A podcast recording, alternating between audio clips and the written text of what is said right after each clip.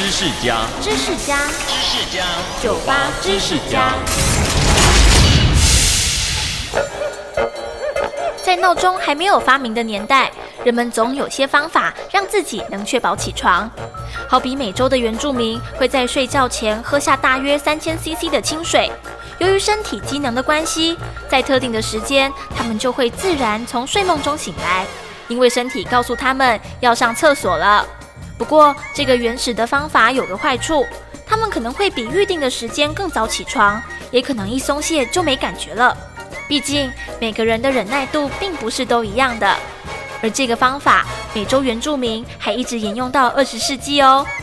收听酒吧知识家，让你知识多增加。